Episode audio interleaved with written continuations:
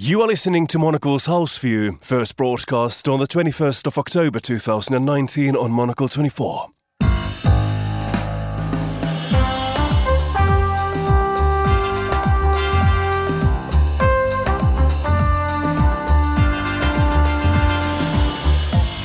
This is Monocle's House View coming up today.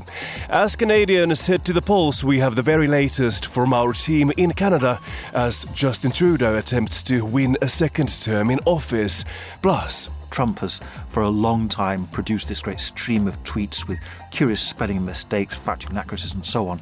But there are degrees of this. My guests Stephen Dalziel and John Everard are here to discuss Donald Trump's latest Twitter gaffe and US threats to pull out of a treaty set to keep the peace between Moscow and Washington.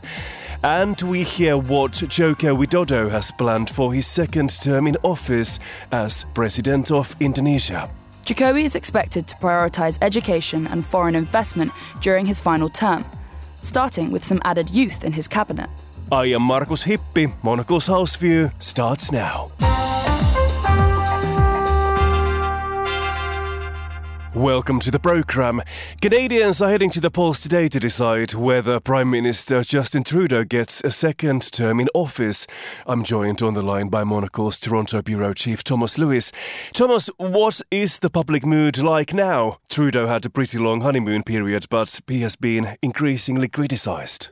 Well, it's an interesting question, Marcus. I think, as you say, Justin Trudeau's political honeymoon was pretty remarkable. That has ebbed for some time now, and his approval ratings here in Canada had been slipping fairly consistently uh, for at least the past year, I would say. I think if you look at the tone of the campaign as it's gone on, each of the parties have tried to conduct really rather positive campaigns, speaking broadly, I'd say.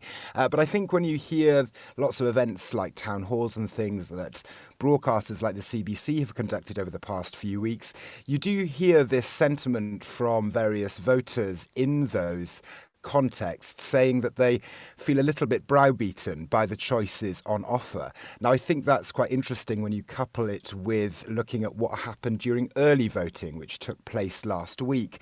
Uh, that has broken records. More Canadians than ever before turned out to vote early uh, during several days last week. I think about 4.7 million uh, voters cast their ballots then. Um, it's difficult to say whether that will translate into record turnouts or very high turnouts as opinion polls open across the country today. But I think for an electorate that we're told that is fairly sort of in low mood over this year's vote, that actually record turnout might say that there are some surprises along the way as the votes are counted later tonight. Exactly how difficult will it be to predict this result? Well, it's incredibly difficult if you're looking at the opinion polls. They have consistently shown that the three or four major parties have been pretty deadlocked throughout the campaign.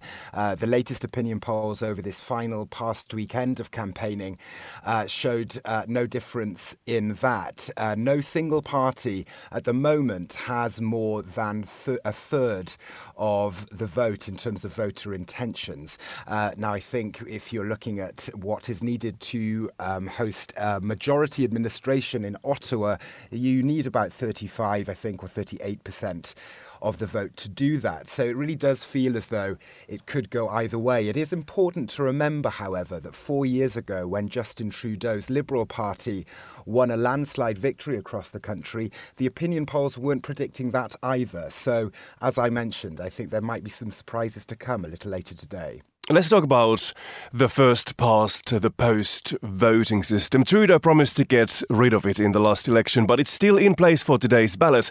How could that affect the balance of power?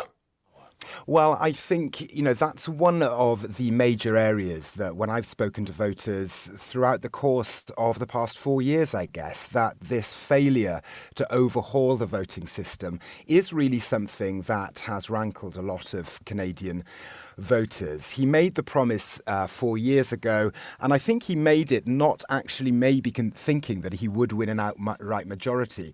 Overhauling any voting system is a hugely complicated task, both in terms of the politics, but also in terms of the logistics of it. Um, so we will have uh, still the first past the post system. Um, Elizabeth May at the Green Party, she has vowed that if she wins, uh, which I think, if you look at the opinion polls, is unlikely, uh, but if she wins, uh, that she would uh, implement a different voting system, a proportional one, which uh, lots of Trudeau's opponents seem to claim will be a fairer way of voting a national government. I think what the first past the post system does is that if you feel as though you're on the left of the spectrum, you may then tend to vote strategically. So even if in your heart of hearts you'd like to vote for the New Democrats, which is the big party on the left of the spectrum here, or the Green Party, say, that actually you feel as though their chances might be kind of slim, so you'd go for the Liberal Party instead. So I suppose that Justin Trudeau and his government will be hoping that there is a little bit of strategy going on uh, in during election day today, uh, but we'll have to wait and see whether actually people feel so sort of disenfranchised by, you know, v- various elements of uh, Justin Trudeau's track record over the past four years, whether they do follow their hearts in some way and vote for a party that they haven't voted for before. Let's let's talk about that track record a bit more. As you mentioned, Trudeau failed to overhaul the voting system. That is something he promised four years ago. Has he managed to keep his other election promises? He's actually kept a remarkable number of his election promises, and many of them are mark huge shifts in, you know, policy here and into and the law here in Canada too. I suppose one of the big flagship issues is the legalization of marijuana use. That was a topic uh, of protest for activists who wanted to see the decriminalization of marijuana for, for decades here in Canada.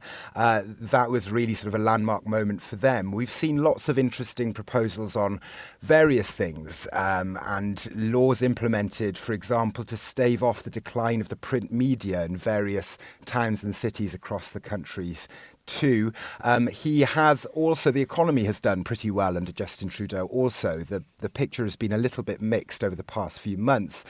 But I think what's interesting is for him is that I think this shapeless idea of, of mistrust has really clouded uh, lots of those achievements for many voters, uh, given how, how, many, um, how many changes have come into place uh, since he was elected back in 20. 15. And I think, you know, that's been sort of compounded by the scandal known as the SNC Lavalin scandal a few months ago. Of course, the blackface photographs, I think, contributed to that. So it'll be interesting to see whether Trudeau's big assertions on um, housing affordability, on creating jobs for younger voters, if he is elected to a second term, if those promises have managed to break through this sense that perhaps despite being voted on a big platform of change last time around, that many voters felt that by the end of his first term, it was kind of business as usual in terms of how politicians usually conduct themselves. What kind of other election promises have you heard so far? What are the most serious challenges for Trudeau promising? Well, the environment has been a huge issue across all of the major parties here. Justin Trudeau's Liberal government has been harshly criticised in many quarters for quite a controversial new pipeline project that has been a very controversial issue for some time now. That's in Western Canada. And I think we will hear more about that a little later. He was elected on a platform promising that Canada would become a world leader in terms of the economic of green technology. Uh, many of his opponents say, well, how can you uh, promise those kinds of things and also then buy a company that will build one of the most um, enormous uh, sort of gas and oil infrastructure projects going on in North America uh, when works, work starts on it. Um, I think uh, affordability has been a big issue, particularly for voters in the big cities. That's something that, again, all of the party leaders have faced lots of tough questions on. And I think, actually, very broadly, an idea of trust. I think if you look at how the Conservative Party have conducted themselves, um, they are having their own sort of um, splits, if you like, in terms of whether to move to a more populist wing of the political spectrum uh, or to try and maintain the middle ground. And I think that's made lots of uh, lots of voters pretty suspicious as well. So I think, in terms of trusting one's leaders, and Justin Trudeau, I think won the trust vote pretty pretty firmly last time around. Uh, it's whether Canadians feel that they they can trust the government that they vote in next. And I think when you look the, to the southern neighbour here in Canada, this idea of trust is uh, sharpened quite distinctly. Um, and I think there is kind of that might play that uh, into the election today. Uh, the Canadians don't want to be uh, don't want to have what's happening politically in the US seeping into Canada too. So I think there will be lots of themes that play when voters make their decision a little later today. Monocle's Toronto Bureau Chief Thomas Lewis there. You are listening to Monocle's House View. We'll be hearing from our panelists Stephen Dalziel and John Everard in just a moment. But first, here are some of the other stories we have been following today. Thank you, Marcus. As we've been hearing, Canadian voters are deciding whether to give Prime Minister Justin Trudeau a second term in office. Mr. Trudeau's Liberal Party is neck and neck with the Conservatives, led by former House Speaker Andrew Scheer. It's thought that young voters will be crucial in determining the outcome of the election. Lebanon's coalition government has approved a package of economic reforms as it desperately attempts to quell the biggest protests in the country for a number of years. The government is planning to scrap controversial tax reforms and to cut the salaries of officials in a bid to prevent a general strike. Australia's biggest newspapers have published redacted front pages in a protest against press regulations. This follows the introduction of national security laws, which journalists say impede their ability to carry out their jobs. The government has said it does back press freedom, but said, quote, no one is above the law. And finally, German media reports the country's economy minister, Peter Altmaier, is considering building a space launch center. This follows calls from German industries to invest more in space research and development. For more on this story, download today's edition of The Briefing. Those are some of the stories we're following today. Now back to you, Marcus. Thanks, Danielle. This is Monocle's House View. I am Markus Hippi. I'm joined now by our news panel for a longer look at some of the main stories we're following today, which today includes Russia analyst Stephen Dalziel and John Everard, former UK ambassador to North Korea. Welcome to the program. We look first to the United States, a country led by a man known for being fast and loose with the facts. Over the weekend, Donald Trump made a few incredible statements on Twitter and made a huge gaffe as well, all in a single tweet. The president was attempting to attribute a statement on American troops in Syria to his Secretary of Defense, whom Donald Trump named as Mark Esperanto, where in reality his defense chief is called Mark Esper. Stephen, is this a case of autocorrect? Uh, one assumes that possibly he didn't um, read his tweet as clear, carefully as he should have done. His, his phone had put in Esperanto. One, one, one, assumes that, but of course you can never be sure with, with Donald Trump. I mean, maybe it was some kind of weird joke of his. I, I, mean, you know, he is just so far beyond the pale that. Um, that that's that's the, the, the guess, you know, that the that um, the autocorrect came up with Esperanto and he just carried on writing. Um, you know, he, he's not a careful man in, in many things. So, but I mean, it's it's deeply insulting to the man himself for a start. Um, but it just makes him look such an idiot again. I guess there are many, many questions that can be raised in regards to this tweet. What is Trump's plan for leaving some troops in Syria, for example? He claims troops are coming home when indeed some are being moved to Iraq and some will stay in Syria. Well, yes, that's right. His claim that the troops are coming home is not entirely true, as Mark Esper, the man who we, or Mark Esperanto, to come to know, um, has, has, has quietly pointed out. Uh, perhaps with some relish, having your name sort of misspelt by your boss probably grates rather. But I think there's a wider issue here. I mean, uh, as you said at the beginning, Marcus, uh, the, you know, Trump has for a long time produced this great stream of tweets with curious spelling mistakes, factual inaccuracies, and so on. But there are degrees of this. And not just this tweet, but in general, over the last several weeks, uh, we have seen a crescendo of almost comical factual errors. And I'm seeing a lot of analysis now on uh, uh, American blogs uh, suggesting that Trump is in some kind of meltdown, that the stresses of the impeachment process, whether or not he actually comes to anything, are really telling on him. And what grasp of reality he may once have had is now slipping away. Stephen, do you agree? I do. I think it's a very good. Uh, it's a very good analysis, John. Um, and things. Like, you know, he put in that same tweet something about we've secured the oil. Mm. And, and what does that mean? Well, no one knows. That's it. Um, uh, and you know, yes, t- pulling back, pulling back the troops. Well, actually, sending them to uh, Iraq is probably putting them into a more likely a combat situation than where they are now. I, uh, he's um, it, it is extraordinary. We've been we've been saying for the last three years, you know, oh, this is extraordinary. You know, Trump does this, Trump says that, whatever. But uh, as John says, it just it gets weirder and weirder. And actually, if we're you know joking apart, um, it's a, it's actually very serious. I mean, you know, this is the United States we're talking about. This is the the president, the, the man with his finger on the nuclear button. Um, it, it's um, it, it's a it's a worrying situation when um, the United States is led by someone who seems so out of control. The way we follow politics has changed. It's not only Donald Trump who's very active on Twitter. We hear from many, many other world leaders and leading politicians about their views online. Do you think that's a positive thing? Uh, it depends how they express themselves, doesn't it? I mean, knowing what world leaders think is intrinsically is a good thing. It helps us to understand better uh, how the world's being run and what is driving these people. Um, if you follow Donald Trump's Twitter stream, I'm not sure that you do get great insights into into the great mind. You just get confused. Yeah, I, I mean, it's it's a fact of life. I was going to say an unfortunate fact of life, but that's being totally subjective on my part. Um, but I, I, in fact, I've of late I've stopped using Twitter because um, uh, I mean no one follows me anyway, and it's and why should they? Um, uh, and you know, there's you get some useful information, you get some useful news points that come out sometimes.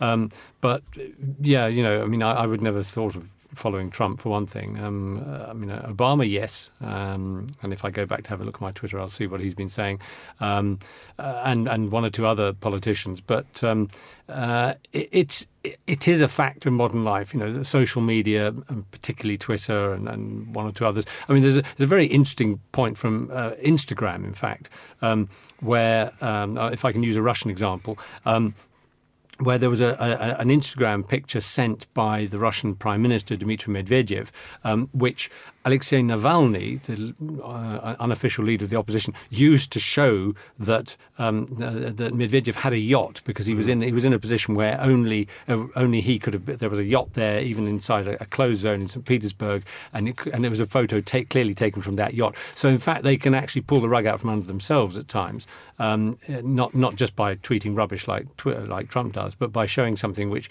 actually proves them to have um, you know that, that to have, in this case bought a yacht that cost millions millions of dollars um, when um, you shouldn't be able to do that on the Russian Prime Minister's salary. Exactly. Well, let's finally turn our attention to international security and a treaty for which the peace we enjoy can perhaps in part be attributed.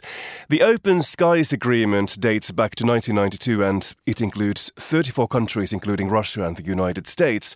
In part, this deal allows countries to fly unarmed surveillance aircraft over one another's territory to monitor things like military activity.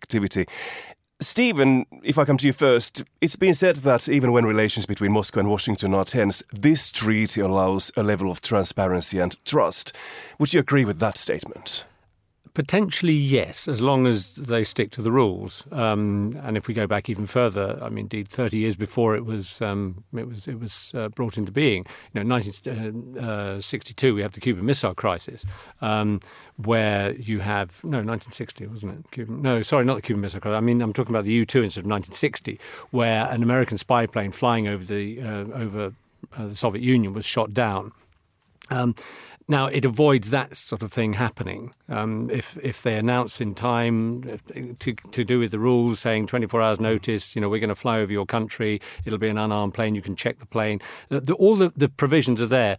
But, for example, the Russians have not exactly played ball because um, they have restricted flights over Kaliningrad, which is that what was Königsberg in, in Germany, uh, that little piece of Russia that's outside, separated from the main Russian um, Russian country, um, and so and that they're not supposed to do. So there are certain complaints from the American side, but um, the balance of arguments, and, and there are some who are very strongly arguing one way or the other in America, but the balance of the argument is no, for goodness sake, don't pull out of uh, mm. the ICE treaty, Mr. Uh, President Trump, because it does actually give us greater benefits. Um, American planes can fly over Russia, for example, and feed back information to either NATO allies or Ukraine. Um, Ukraine doesn't have satellites that can pick up Russian troop movements, and the Americans can do that with their planes, and and and so it, it it's um, it's not perfect, but it's better than uh, than not having it. And, and, indeed, as you, as you mentioned, there are now reports that some Trump administration officials are keen for the for the U.S. to exit that treaty. How much sense would that make? It'll make no sense at all. I mean, I agree entirely with what Steve has just said. Uh, the treaty is imperfect. Most treaties are. I mean, diplomacy is, is a is a mucky art. Uh, you, you, you know, implementation tends to fray slightly around the edges. Nevertheless, Open Skies is a very valuable treaty and has reinforced confidence uh, between two potential adversaries over a long period. Its key weaknesses are that, firstly, it was invented before the drone age, uh, so that it refers to aircraft. You can probably stretch a bit to drones, but it would be good in a perfect world to have it recast so that drones are explicitly included. The other thing, of course, it doesn't include China. Mm-hmm. Uh, this is the same criticism as levelled at the INF. But these are criticisms suggesting not that there's anything wrong with it, but there's not quite enough of it. We want more rather than less, and withdrawing makes no sense whatever. And is it also hard to try to prove the value of this kind of a treaty? We don't really know where we would be without it. We, we don't, but um, I mean the, the, fact you know the fact it took so long to come into being, and it was you know it was, it was signed in '92. The first flights weren't until 2002. It took ten years. So you know it, it's you know, yes, the average man in the street may not even be aware of it, and certainly doesn't know what what uh, the information that it gains. Um, but it's it, it, the fact that it's there. I, I very like, much like John's point about including drones now because they are now so uh, important in. Um, uh, for not only for reconnaissance but even for I mean as weapon systems, but for reconnaissance, yeah, they should be included. But it'll probably take another ten years to get them written into the treaty. And what does the future look like for this treaty then, in the case the US decides to stay? Do you think there's a chance that China might be key to join one day as well? I think that would take a lot of hard persuasion. I mean, China is deeply uh, dubious about signing new treaties, about any kind of international entanglement. Uh, and I think that uh, it, you know, there would be a lot of heavy lifting in getting China to sign. If, however, that could be achieved, that really would be a major advance in world security. Indeed, I agree. I mean, and, and I think that if a US pullout would only be welcomed by Moscow, I, I don't think any of any American allies would welcome it. Um, uh, the, the, the Russians would love it because if they've still got it in place, I mean, they would stay. They still have the right to fly over America, whereas America won't have the, the right to fly over the, Russia. Stephen Dalziel and John Everard, thank you very much. In a moment, we ask what's next for Indonesia. You are listening to Monocle's House View. Stay tuned. This is Monocle's House View. I am Markus Hippi. To Indonesia now, where the nation's president is now officially back for a second term. And so we ask, what will Widodo do next? Indonesian President Joko Jokowi Widodo will be looking for a fresh start after the inauguration of his second term in Jakarta yesterday. Street violence in recent weeks has taken some of the shine off of the former carpenter's re election in May. Student demonstrators, prompted by the introduction of several controversial laws rushed through by the outgoing parliament, clashed with police and bloody scenes repeated across the world's largest Muslim country. Jokowi is expected to prioritise education and foreign investment during his final term, starting with some added youth in his cabinet, reported to include the founder of the Indonesian Uber style unicorn Gojek. But kickstarting Indonesia's faltering economy faces plenty of diversions. Chief among them is unrest in Papua and a parliament intent on ending direct presidential elections to stop another political outsider rising to the top in 2024. And that's all for today's show. Monocle's House View was produced by Danielle Beige. Our studio managers were Steph Chungu and David Stevens. Coming up at 2000 London time, a brand new edition of Monocle on Culture with host Robert Bound. Monocle's House View is back at the same time tomorrow. That is at 1800 in London, 1300 in Toronto. I am Markus Hippi. Thanks for listening and bye for now.